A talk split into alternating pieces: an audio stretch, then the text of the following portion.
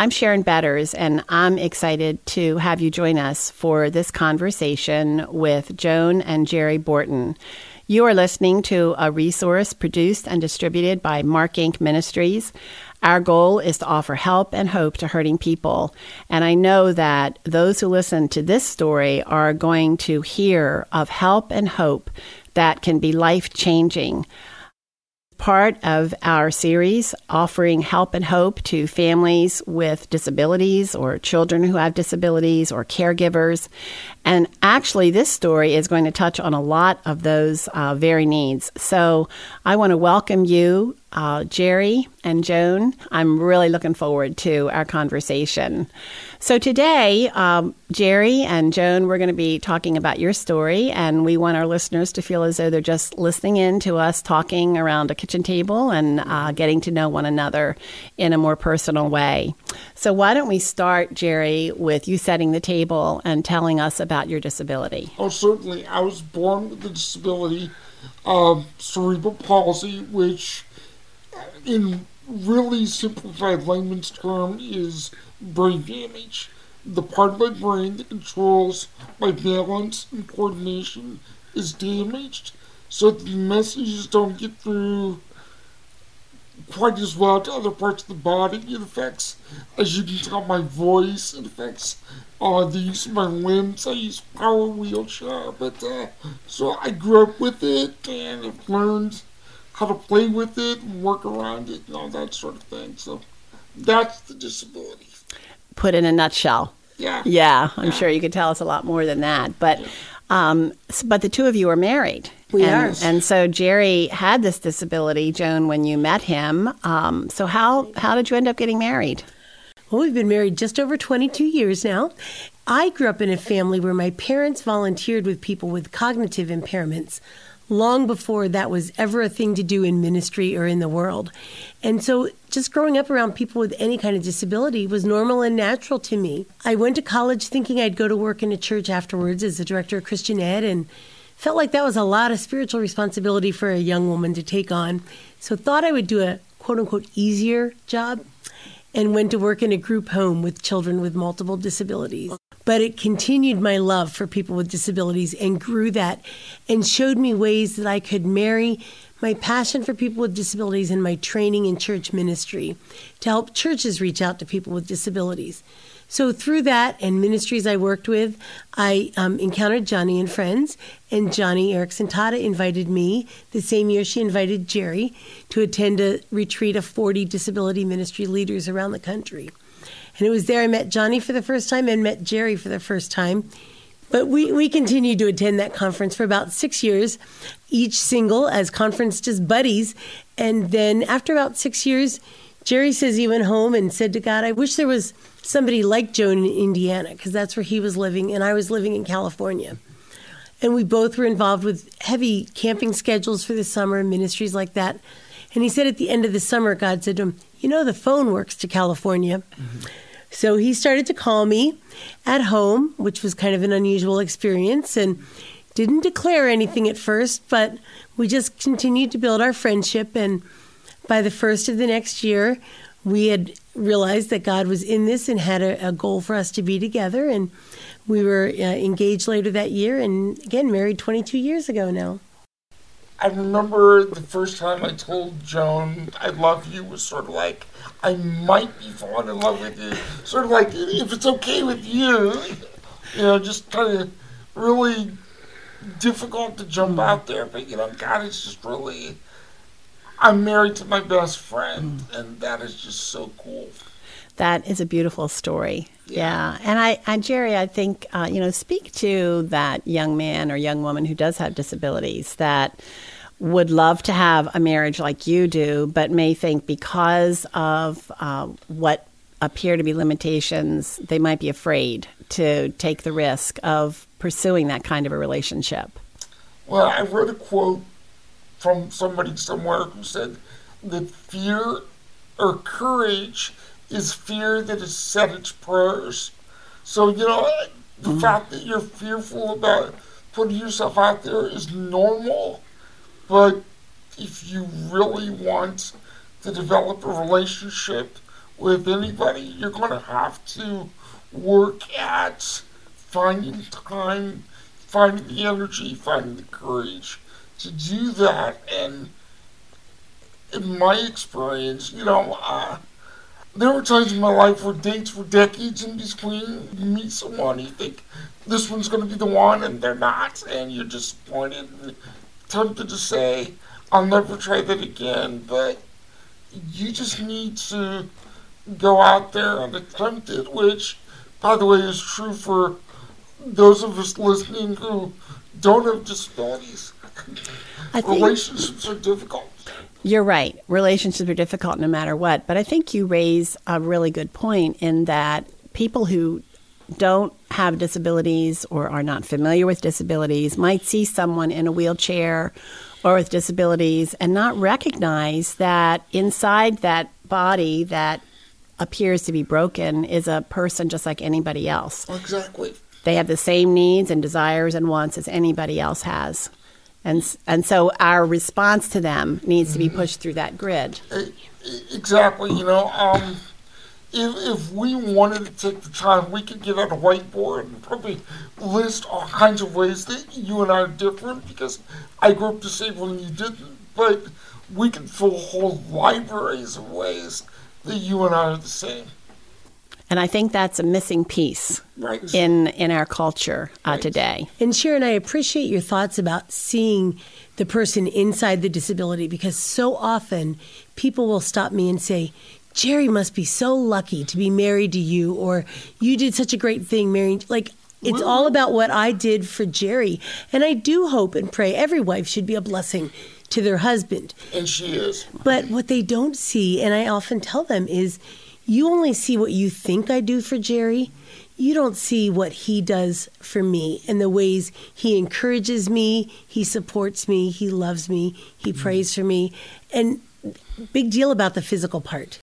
That, that I'm so glad to hear you say that. Uh, I think somebody needs to hear that today. Mm-hmm. I know I need to hear it, too. Yeah. So I appreciate your transparency and your and, honesty. And there are days when the physical part is a big deal. There are days where Jones told me that, you know, I love you right now, I hate your disability. Mm. And I get that. There are times when I think I would resign from disability, but I just don't know where to send the letter. And I think we need to be real mm-hmm. about that. There right. there has to be a, a realness to the dailiness of, like, That's even right. getting up in the morning is different for you guys than it might be for me. Sure. So um, we have to be realistic about that. Absolutely. But, but the core uh, of what we're saying is to see the person, to really see the mm-hmm. person rather than the physical um, body outside mm-hmm. that holds that person. So, mm-hmm. um, Jerry, what are some of the things that your parents did right in raising you? They did a lot of things right. Let me, let me just name a few. Um, The first thing my parents did was pointed me to Jesus and encouraged me to put my faith in him and become a follower of Jesus. Uh, um, you know, he's he's my Savior and Lord. Um, the, the, the next thing they did was they, they let me try things. Um, when I was in high school, I was a Little League baseball coach. Then growing up with a disability in a wheelchair, I never played baseball, but somehow I fell in love with the game and talked my parents into letting me try to coach, mm. and then talked a league into letting me coach a team. I get, I don't know if you're old enough to remember the Bad News Bears. Oh, yes. That was my team. You know, they were, you know, but over the years, I got better at it. And, actually, one year, our team won a championship, so they let me try that. They they let me try sports writing. They let me try going away to Bible college. Mm. Those are tough things for parents. You know, when I was born, the expectations of somebody born with cerebral palsy were pretty low, so... So, Jerry, how old are you? I'm fifty-eight.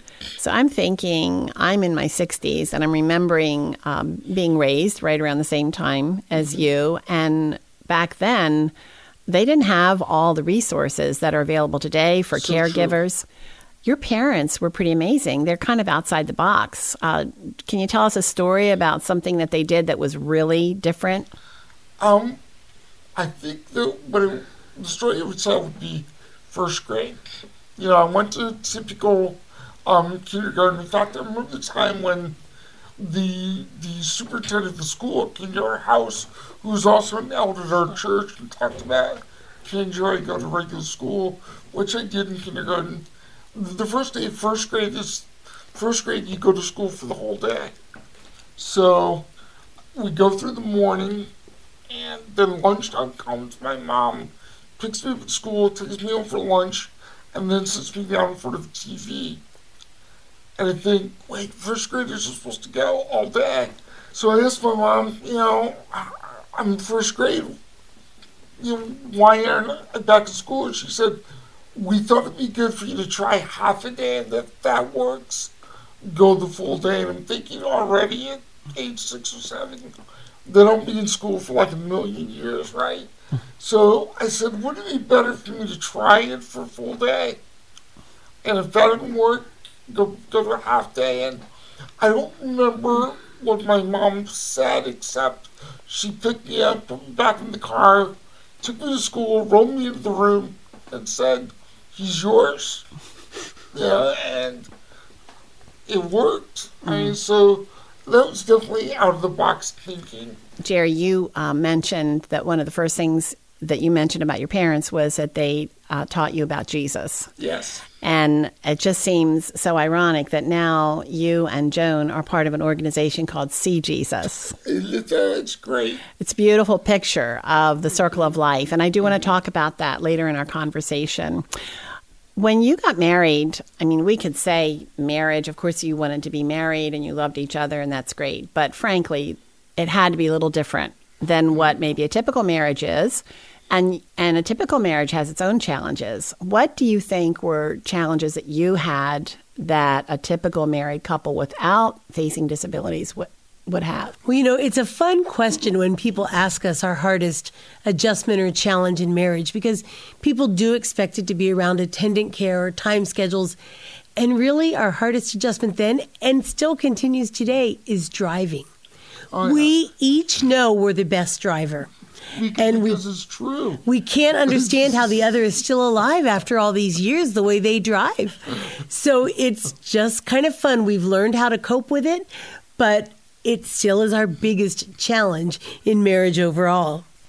And, you know, we, we have talked about over the years, Joan does a lot of my personal care. I need help getting up in the morning, help dressing, things like that. Joan does that, and we've recruited friends who a couple times a week get me up so she has a break, a couple times a week put me to bed again so she has a break. So we've sort of navigated those issues. Mm-hmm. But our number one issue is an issue that I know we share with several of our friends. So really, it's coming back to what we said earlier, that yes. we can, I mean, I framed the question expecting you to say, well, it was getting adjusted to the mornings and the evenings and taking care of Jerry and all that. But your thoughts go right to the same kind of issues that other married couples have. That's right. Those are the issues that mm-hmm. you deal with. And it's a, a good thing to remember, mm-hmm. again, yeah. mm-hmm. for anyone who either has disabilities or doesn't. Mm-hmm. Um, you're just as normal as anybody else in many ways. Yeah. Yes, yeah. Right. So how has your marriage changed over the years? Uh, and how has marriage helped you to grow in your faith? Um, for me, I think marriage matured me to a level that I've never gotten to without being married. I, I don't know of any American male was really ready to get married when they got married. That, that having somebody literally next to me that I'm responsible for grew me up. Um, Joan is also a picture of God's grace to me. Uh, only, only God knows me better than Joan does. And she still loves me. That's the picture of grace. And that just continues to grow mm. as we mature. I think for me, our marriage has chipped away at my selfishness and my control. Having worked with people with disabilities, and for many years I was a live-in house parent or a live-in attendant, so I was the one responsible for people. And again, while we didn't talk about it and I didn't go into marriage with Jerry thinking I was in control, there's still that part, well, he can't do X, Y, Z because of his physical disabilities, so I need to pick those things up, plus everything I'm doing. And it really took a while for me to learn that God didn't call me. He called me to support my husband, to be in ministry with him, to encourage him, to work with him. But I didn't have to make up for his physical deficits because of his disability. God might have other people who he wanted to bring into our lives to help with those things, or we just needed to let those things go. So it helped me understand a little bit more and practice day by day, sometimes hour by hour, letting go of my issue for control and what it really means to let Jerry be the leader of our family, even though on the practical level, I may be the leader. And, you know, this is a bit of a sidetrack, but I remember one day after reading Ephesians again, saying to Jerry, you know what just really stinks? The Bible says I have to submit twice. I have to submit to you, and I have to submit to God. And that's just not fair. And I, I said it a little tongue-in-cheek, but also with feeling like, why do I have to do that? Until Jerry replied. And then I said, if you go down a couple of verses, the, the passage really does say that you have to submit twice. The passage also says to me, the husband, I have to die. And that's why I said it, I have to die. and, yeah. and there are times when I've had to do that. I, I'm, I'm an overachiever. And I've had to many times and still have to remember that what I really need to do is love my wife. So just because there's a next mountain out there doesn't mean God's calling me to climb it. Mm. I'm to love my wife to the point where I have to die if that's mm. what's necessary for her. And that's every husband has yeah. to do that. Yeah. yeah. Dying to self. I mean, yeah. wives too. That's where right. it's all, it's a mutual submission and a mutual dying. That's right. Joan, you mentioned that you did a lot of caregiving before you were married. Mm-hmm. So talk to the spouse or the uh, wannabe spouse mm-hmm. of someone who does have disabilities.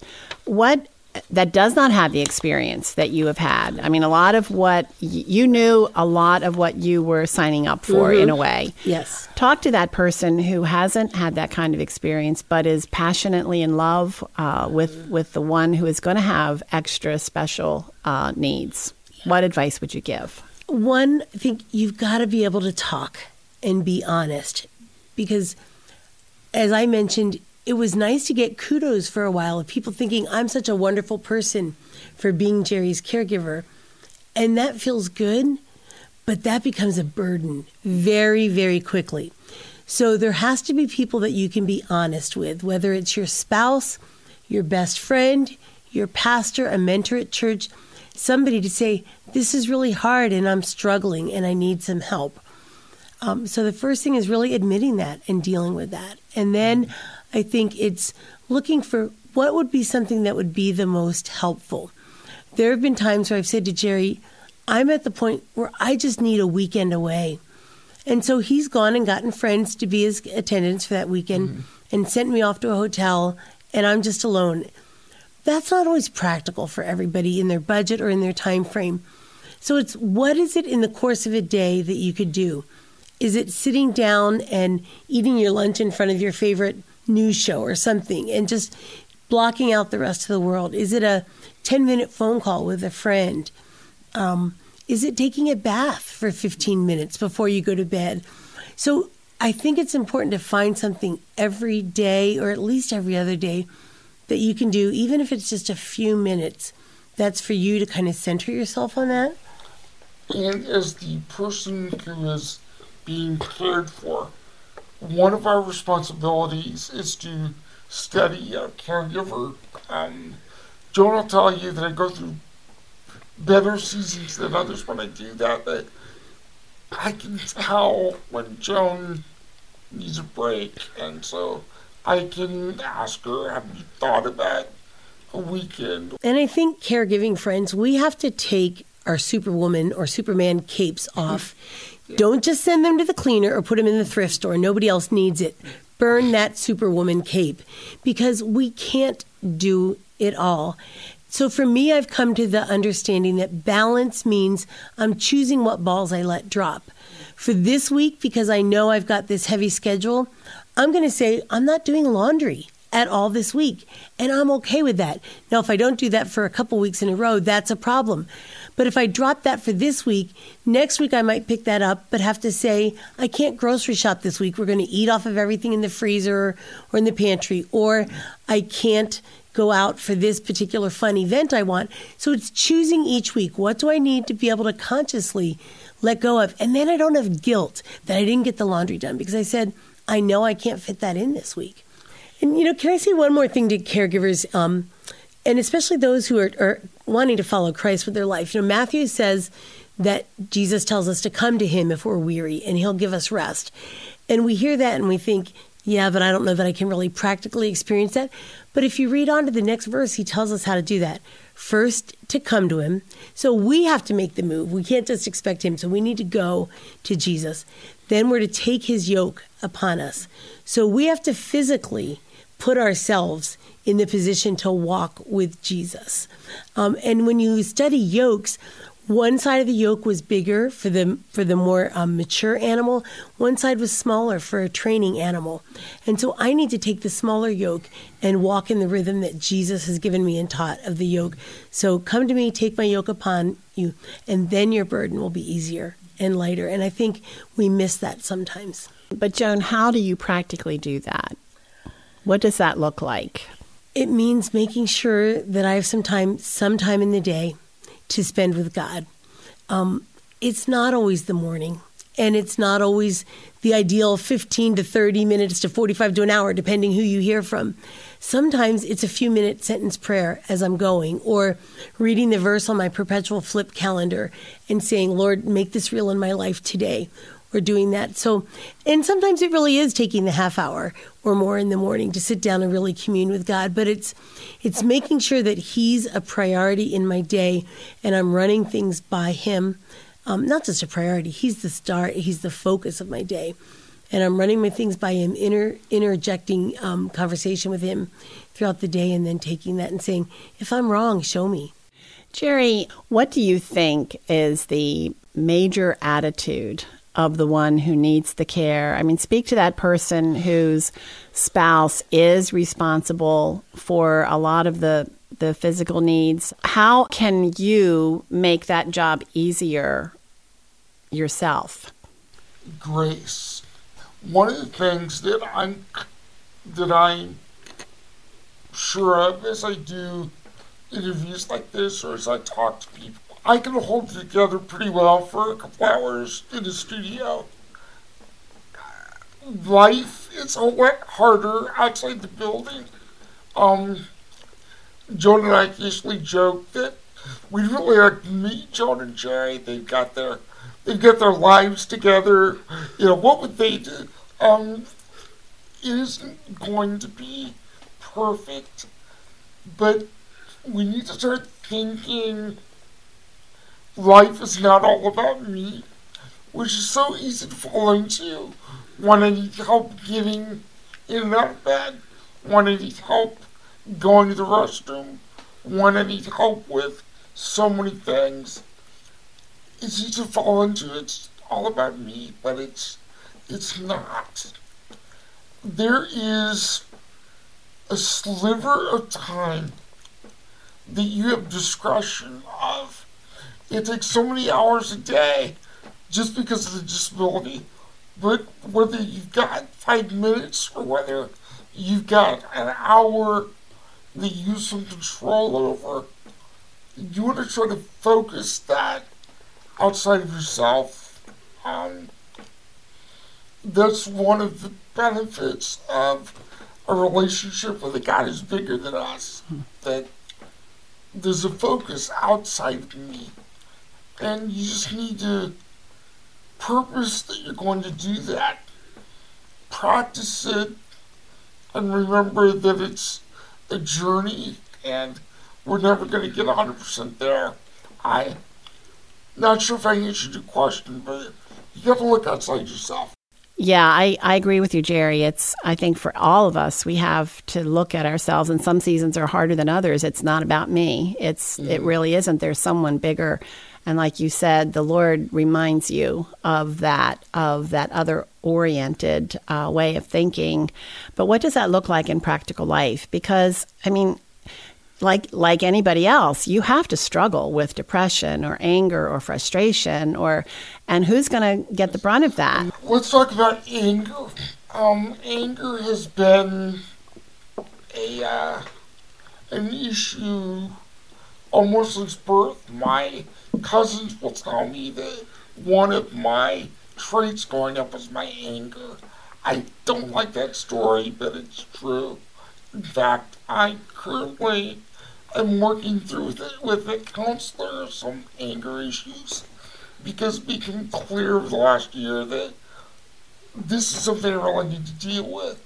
I also have three, four guys who know the issues that are going on in my life, and I can touch them and say, pray now. And that's what I expect, pray now. Call me later today and explain to me what I'm praying for. Um, there are Jonah's permission to call me on my anger. Occasionally, hate to admit this, but it's real. You know, just out of anger, just sweep everything off my desk. You know, it's like, Joan's like, it takes me a long time to pick that stuff up. Joan will ask me, as she sees something on the floor, did that fall or did you push it? And it's like, if it fell, she'll help me pick it up. If it, I pushed it, I get my grabbers. I take the twenty, thirty, forty-five minutes it'll take me to do that. Um, that's a real con- consequence for a real issue. So I've got people, Joan included, but beyond Joan, who hold me accountable, help me see what my issues are. So on a practical level, if you don't have that, start looking at who are my friends that I might be able to do that with, or is there a support group? Is there a book I could read? Is there a pastor who'd give me some ideas? All these things are more difficult for people with disabilities, but they're not impossible. Every experience God gives us, He wants to redeem. So even those traits in me that I'm not proud of, that are part of the fall, so to speak, God wants to redeem those, so I want to participate in that redemption. Well, what I appreciate so much is that um, sometimes I feel like Christians can be so ushy-gushy about, oh, Jesus, He loves me and everything's good and all of that. That's, yes, He does, mm-hmm. but life is tough and messy and hard, mm-hmm. and that's yeah. where real people are, and that's the kind of hope that we mm-hmm. want to give to them. So, exactly. yeah. Exactly. If you're waiting to grow up before you come to God, don't bother. Just come. You've mentioned attendant care. Why don't you tell us what that's about and tell us uh, your decision about attendant care and how that works? We, you know, we didn't honestly talk about it a whole lot before we got married. And I think because we both lived life on different planes like that, it kind of was just we knew something would have to happen and we'd figure it out as we went. And early on, we made a conscious decision, though, once we did start to talk about it after marriage, that we didn't want to involve attendant, somebody else helping Jerry with his personal care right then. Because when you do that, you're committing to a routine, you're committing to a schedule, you're allowing other people into a very private part of your life. And we were newly married. We were figuring out what it looked like to be Jerry and Joan Borton, let alone anything else. So we said, we're not going to use attendants. right now. Um, I'm just going to assist Jerry as needed. Prior to marriage, Jerry was independent. Took him a long time to get everything done, but he could do it on his own unless he traveled. So we knew by me helping him, he would save some time in his schedule, and that would be a good thing. Uh, and that really worked well for us for a while. I will say, though, some very good friends of ours at the time gave us a lot of grief on that, people who live with disability, and told us that was absolutely wrong to have a marriage where you didn't use an attendant, because the, the spouse, the well spouse, should not be doing the personal care. Um, you know, I would just encourage people out there who are listening, marriage is so individual and personal. Let each couple figure out what works for them, and seasons may come where it changes, which it did in our life. But I don't believe it was a wrong decision at first. It was just different than what others chose. But there was a time then when my best friend's husband died very suddenly. And Jerry said, you've got to go be with her. So he just said, get on the plane, I'll figure it out. And that's what he did. I went to my, my men's group and I said, look, here's the deal. Here's what I need. And basically gave them step by step, this is really what I need. And a couple of the guys said, we'll do that. And, you know, it went from there. Um, and then after the emergency was over, some of those friends said, well, we could do this ongoing and give Joan a break. So while we didn't intentionally move into attendant care, it became that as friends just continued to come alongside us. Right. And, you know, one of the questions that may come up from the audience listening is saying, but how do you find those people? Because we get that question a lot. And yes, you can get paid attendant care, but there's all kinds of challenges in that because of the regulations of what kind of training they need, et cetera, et cetera. Currently, all of our caregivers, um, all of our attendants are volunteers. And how we get them is Jerry asks. And, you know, people just forget about that sometimes. And granted, Jerry's more able-bodied as a disabled person than some people. And he's fun. He's got a great personality. So people enjoy being with him, which makes it a little bit easier. But you just got to ask and say, this is my need. You know, do you know anybody who could help? One of the things that you've mentioned throughout a conversation is your relationships with other people. How important is it to have a community that you can depend on? Vital.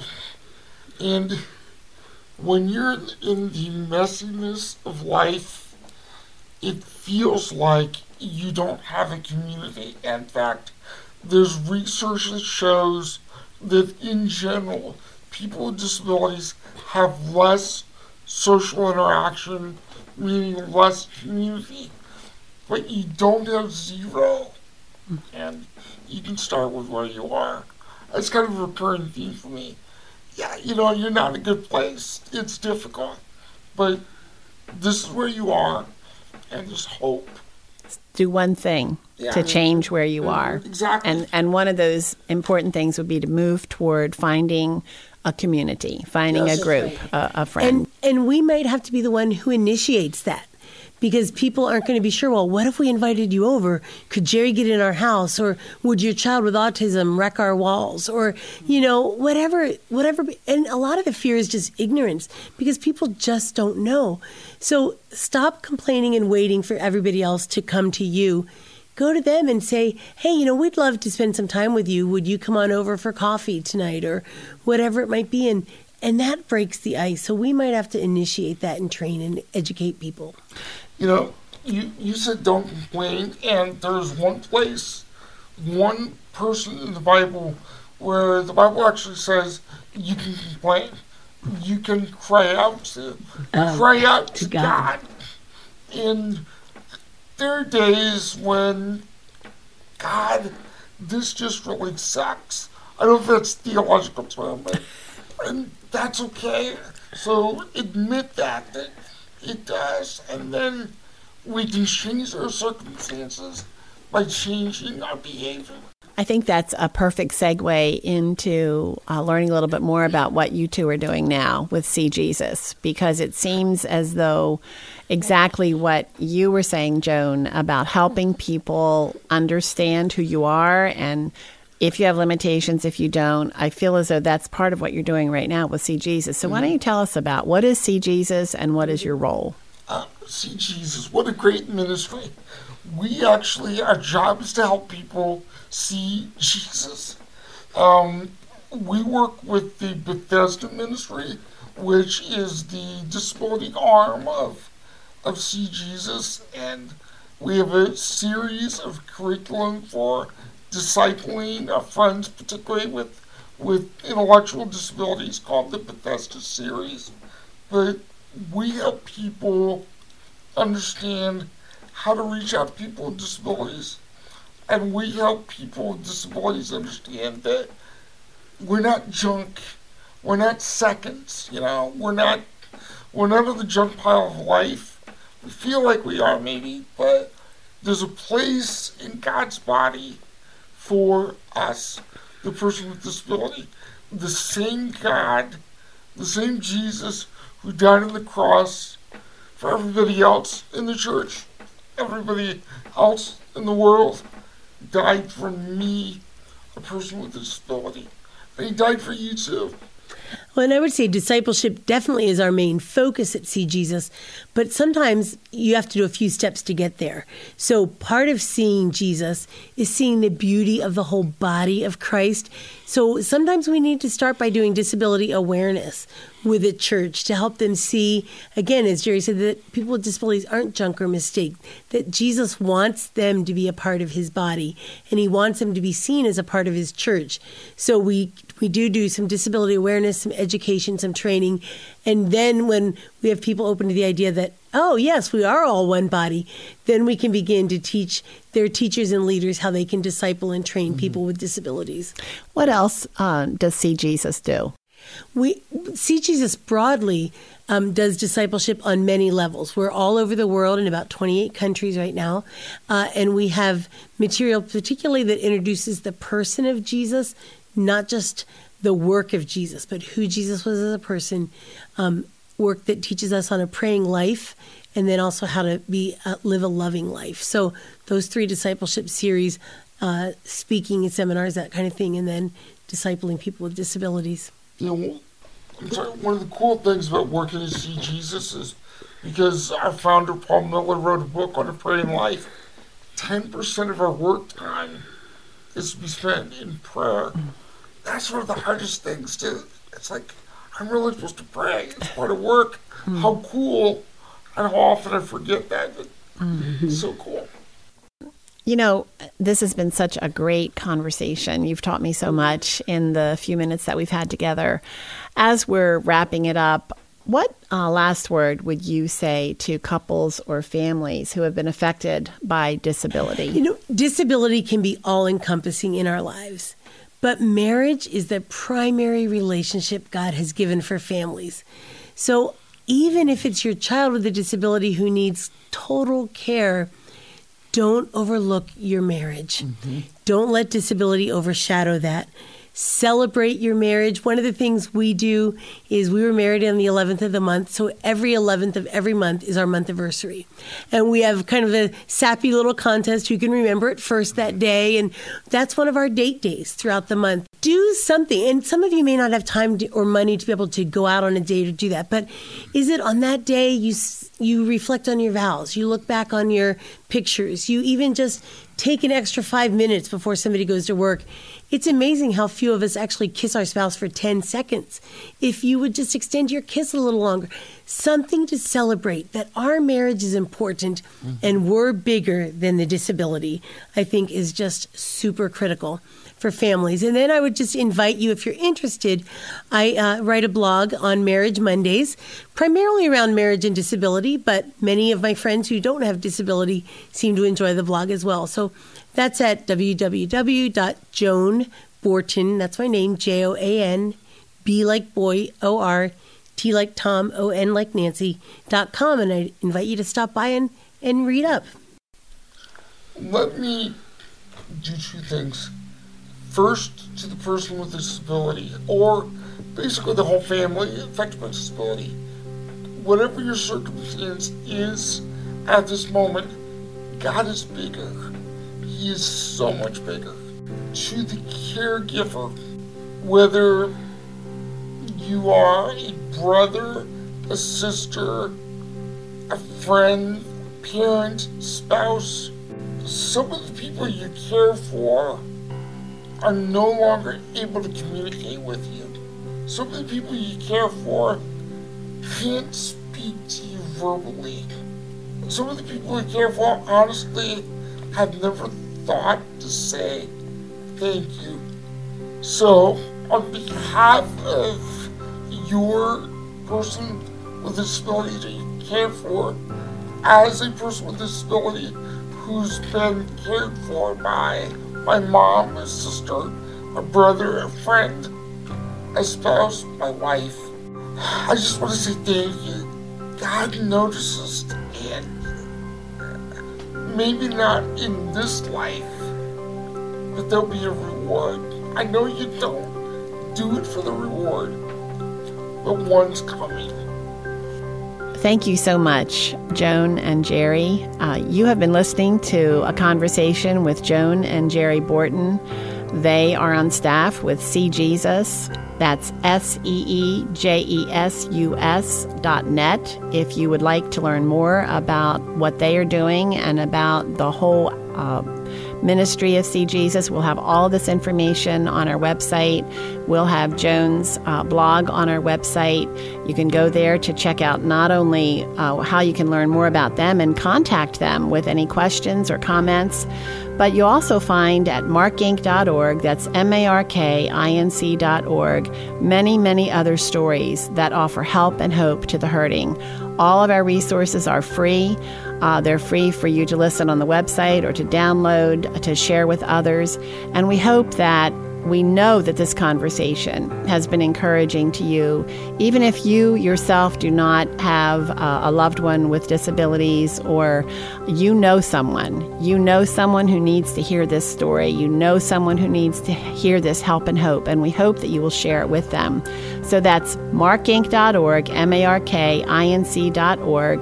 Go there for more help and hope. And my name is Sharon Betters, and I'm so glad that you joined us today.